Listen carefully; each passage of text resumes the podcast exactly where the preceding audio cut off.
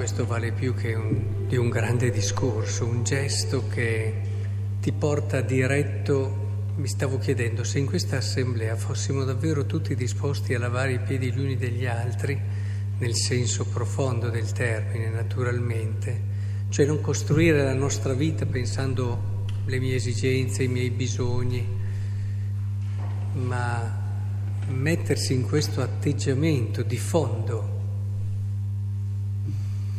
non ci metteremmo molto a convertire questo paese, a lasciare a Dio, via, diciamo meglio, convertire questo paese. Oggi in modo particolare di questo discorso di Gesù vorrei cogliere un aspetto a cui tengo molto, perché credo sia molto importante. Quando si racconta di questo gesto, e si cerca anche di commentarlo, si sottolinea il valore grande anche del, dell'umiltà, dell'imparare a essere piccoli per servirsi gli uni gli altri, come abbiamo detto. Anche l'umiltà di Gesù, che scandalizza Pietro, e dice ma come? Tu, tu che sei il maestro, e, e quindi da questo deriva poi tutto il discorso che abbiamo accennato anche all'inizio. Chi vuole essere il primo si faccia l'ultimo, il servo di tutti. Vorrei oggi cogliere un'altra sfumatura però di questo gesto di Gesù, che è decisiva se vogliamo vivere in modo maturo la nostra esperienza di fede, vogliamo che questa esperienza di fede diventi l'occasione bella di poter trovare Dio veramente. Perché può sembrare paradossale, ma quanta gente viene in chiesa tutta la vita e non trova Dio? Ahimè, è così. Ecco, allora vorrei che cercassimo di cogliere questo aspetto, cioè Gesù ci viene a cercare là dove magari noi non abbiamo piacere di essere visti. Voi sapete che gli ebrei, visto soprattutto quando si arrivava e si era ospiti, si arrivava da fuori, certamente non c'erano i mocassini, quindi eh, i sandali, eh, c'era uno schiavo che lavava i piedi, era un gesto anche di ospitalità e poteva entrare quindi con e I piedi eh, chiaramente impolverati, sporchi, quello che... È proprio lì che il Signore ci viene a cercare. E Gesù stava per dare la vita e questo momento è un momento dove deve far capire ai suoi apostoli il significato di quello che staranno per vivere.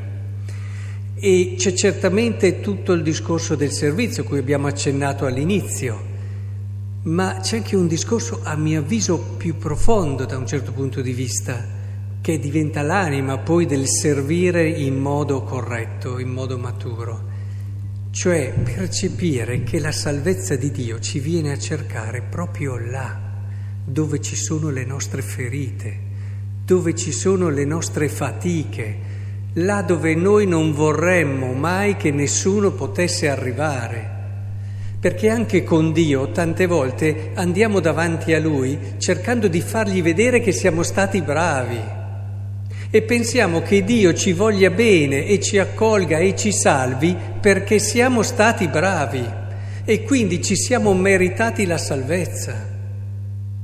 E invece Dio ci viene a cercare proprio lì.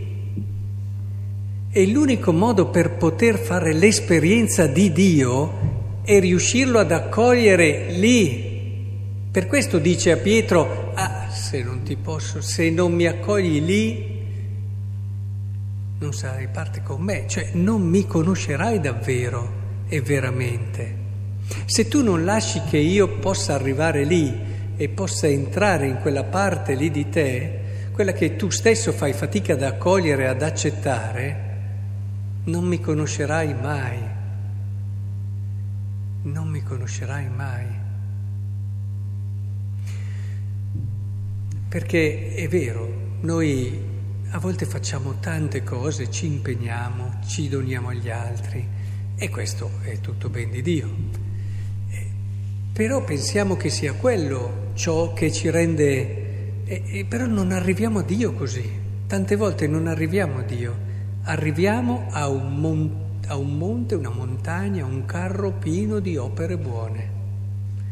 Arriviamo alla stima degli altri, arriviamo a una certa sicurezza del sentirci meritevoli magari anche di andare in paradiso, ma noi trascuriamo la parte più bella, che poter arrivare a Dio. E se vuoi conoscere Dio veramente, guardarlo negli occhi e poterlo anche abbracciare, sentirlo vivo, presente nella tua vita, devi fargli spazio lì, devi lasciarti lavare i piedi devi lasciarlo venire lì.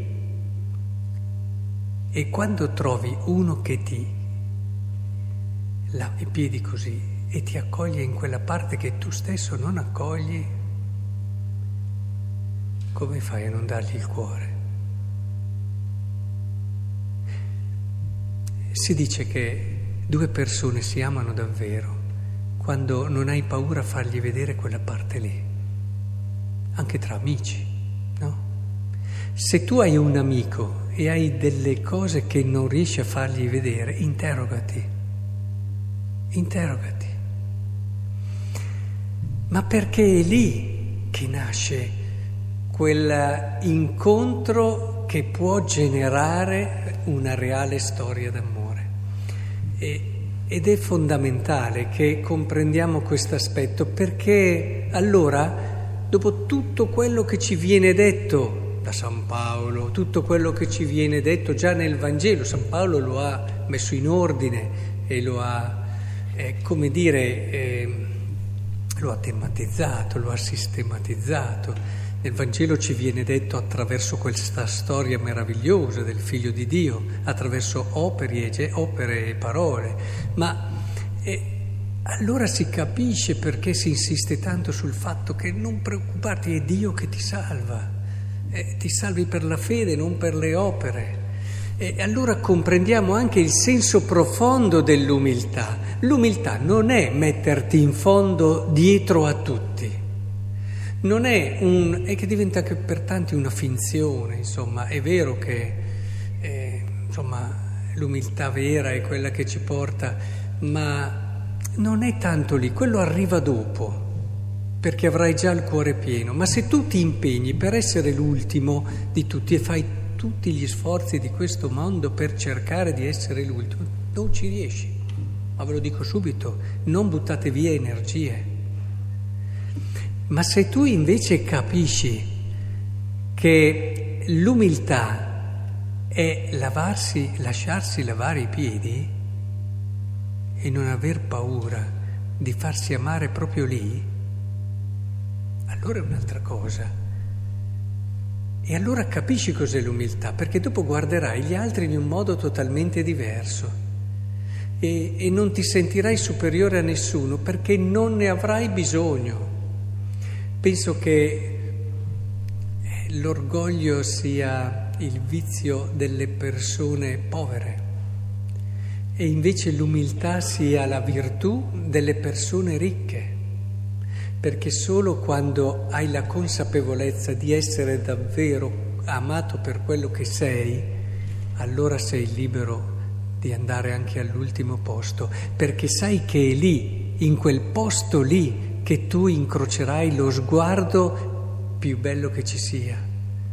Lo sguardo d'amore più bello che ci sia, perché è lì che Gesù ti viene a cercare, non è da altre parti, è lì. E, è bello perché dopo allora fai tante opere buone, ma ne fai molto più di quelle che fai adesso, ma non te ne accorgi, non ci pensi, non ti senti bravo perché le hai fatte, non ti interessa niente, capisci che queste sono sciocchezze. Mentre invece quando non hai vissuto questo incontro, quando non hai avuto nessuno che ti lava i piedi in questo modo, è chiaro che ne hai bisogno, che gli altri ti dicono bravo, ne hai bisogno che gli altri alla fine riconoscono quello che fai e di conseguenza puoi sforzarti, ma è come se volessi far stare in piedi una seggiola che gli hai già tolto uno, addirittura due piedi. È, è chiaro che finché non metti quei piedi lì, e questi diventano proprio questa esperienza meravigliosa. Per questo Gesù ha capovolto i piani. Noi tante volte ci accostiamo al cristianesimo con la mentalità di persone non spirituali, cioè ovunque troviamo, no? La meritocrazia, facciamo questo, facciamo quella, e c'è ovunque, ma anche da, da ambienti dove di spirituale non c'è proprio niente. Invece lo spirituale ci capovolge completamente. E questo è straordinario, che non vuol dire non comportarsi bene, allora no, sono tutte sciocchezze, quelle sono semplificazioni. Cioè io, e osservare i comandamenti è fondamentale, cercare, ma con questo spirito, perché uno che si dà a tutti i peccati è difficile che poi riesca a vivere bene questo momento, che il peccato ti ripiega in te stesso, ti rende ancora più orgoglioso. È vero che per certi versi abbiamo visto peccatori convertirsi, ma non è automatico. Quindi il cammino interiore è quello che tu fai, ti serve a preparare però questa esperienza, dove tu avrai Dio che ti lava i piedi, te li farai lavare e non avrai paura a mostrare anche quello che può essere la tua debolezza, la tua fragilità, il tuo grande limite e anche peccato. Ecco, se il Signore ci aiutasse in questo, allora capiremmo che è bellissimo. La nostra scelta di fede è la cosa più bella che possiamo avere, è quella che ci cambia realmente la vita, perché questa esperienza ti cambia la vita. Per tanti si corre, si fa. Prendete la vita di un cristiano medio, prendete la vita di un altro, sono molto diverse a parte certi riti, a certe, certe cose Diciamocelo, diciamocelo. È questo che ti fa invece avere quell'energia, quella forza, quella luce che cambia, cambia tutto nella tua esistenza, ti fa fare delle scelte che non avresti mai fatto quando pensavi che per salvarsi bastassero le tue opere ti arriva a far accogliere gli altri in un modo totalmente diverso, te li fa vedere in un modo diverso. Allora capisci quando diceva Gesù che l'altro è tuo fratello e che c'è un padre, che è il padre di tutti, e capisci che Dio fa sorgere il sole sopra i buoni e sopra i cattivi. Allora rileggi il Vangelo in un modo totalmente nuovo dalla parabola del del padre misericordioso il figlio il prodigo, alle parabole delle pecorelle smarrita, del... e insomma è tutto il Vangelo, lo rileggi in una prospettiva che è diversa, perché diventa la tua vita il Vangelo. C'è una sintonia dopo che ti fa intuire, capire, cogliere, quasi andare e sviluppare quelle parti che nel Vangelo non ci sono, ma che lo Spirito Santo ti suggerisce perché ormai sei entrato in sintonia. Capite allora che siamo chiamati a vivere una vita bellissima, non bella, bella sarebbe poco, ma per entrare in questo occorre lasciarsi lavare i piedi.